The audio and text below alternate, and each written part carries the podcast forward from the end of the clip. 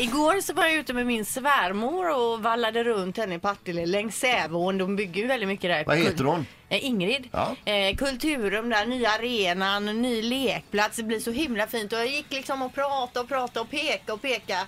Och helt plötsligt så sätter jag foten då på en sten som är kanske, alltså den är 3 gånger 3 centimeter, ganska liten ändå. Men som en stor puttekula. Ja, ramlar alltså.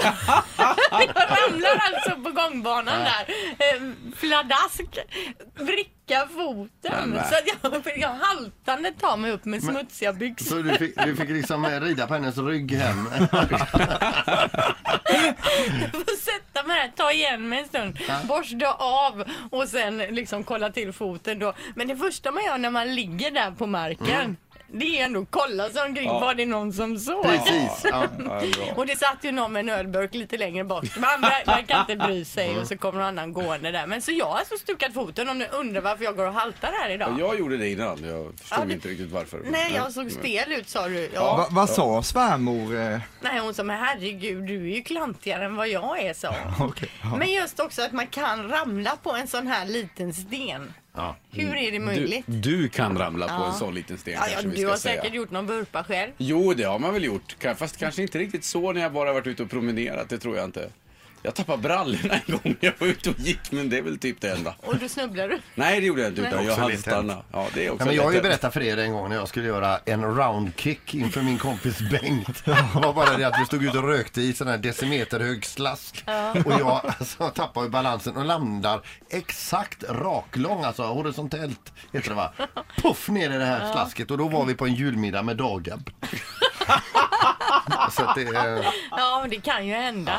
Men då var det antagligen på örat. Jag var ju alltså helt nykter igår när jag var ute och gick. men jag klarar cigaretter. Ja, det är bra, bra, bra. Och var säkert en snygg kick också. Ja.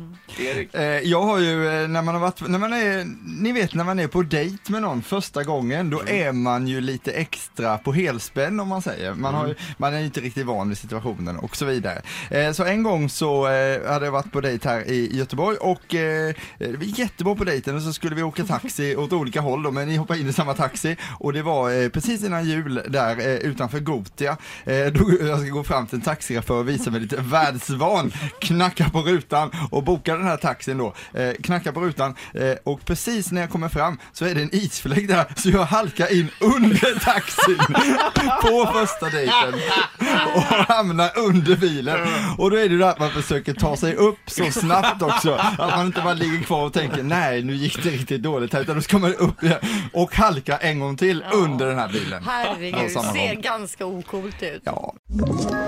Ett poddtips från Podplay. I podden Något Kaiko garanterar östgötarna Brutti och jag, Davva, dig en stor dos skratt.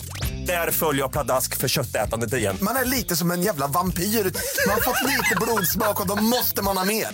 Udda spaningar, fängslande anekdoter och en och annan arg rant.